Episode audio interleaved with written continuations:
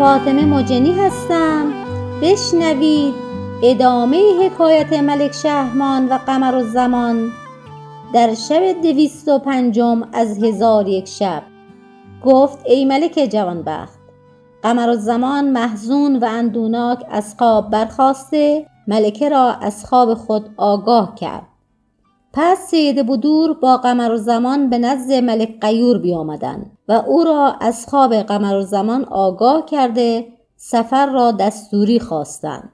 ملک قمر الزمان را اجازت سفر داد. سید بودور گفت ای پدر به جدایی او شکیبا نتوانم بود. پدر با سید بودور گفت تو نیز با او مسافرت کن و یک سال در آنجا بمان و پس از یک سال بدینجا آمده مرا زیارت کن.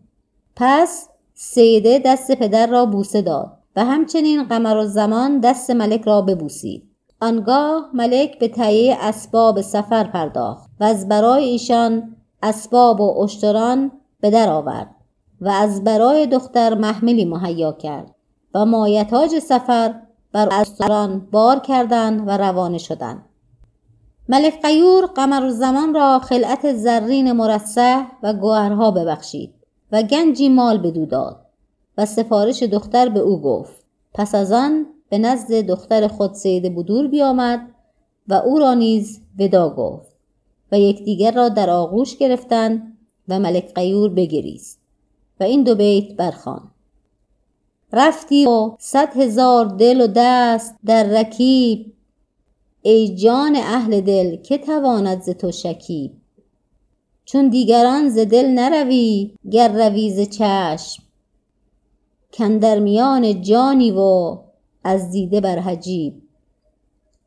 پس ملک از نزد دختر بیرون شد و نزد قمر الزمان بیامد و جبین او را بوسه داد و وداعش کرد و از ایشان جدا گشته به سوی جزایر بازگشت و قمر زمان با زوجه خود سید بودور و خادمان شتابان تا یک ماه همی رفتند. پس از آن در مرغزاری وسیع و سبز و خرم فرود آمدند و خیمه ها بدانجا برافراشتند و بخوردن و بنوشیدن و براسودند و سید بودور بخفت.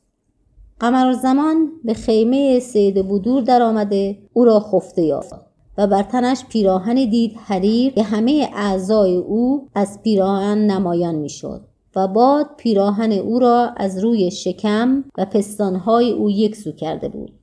قمر زمان را چشم به شکم و ناف و پستان او بیفتاد مهرش بجنبید و محبتش افسون گشت و این دو بیت برخوان.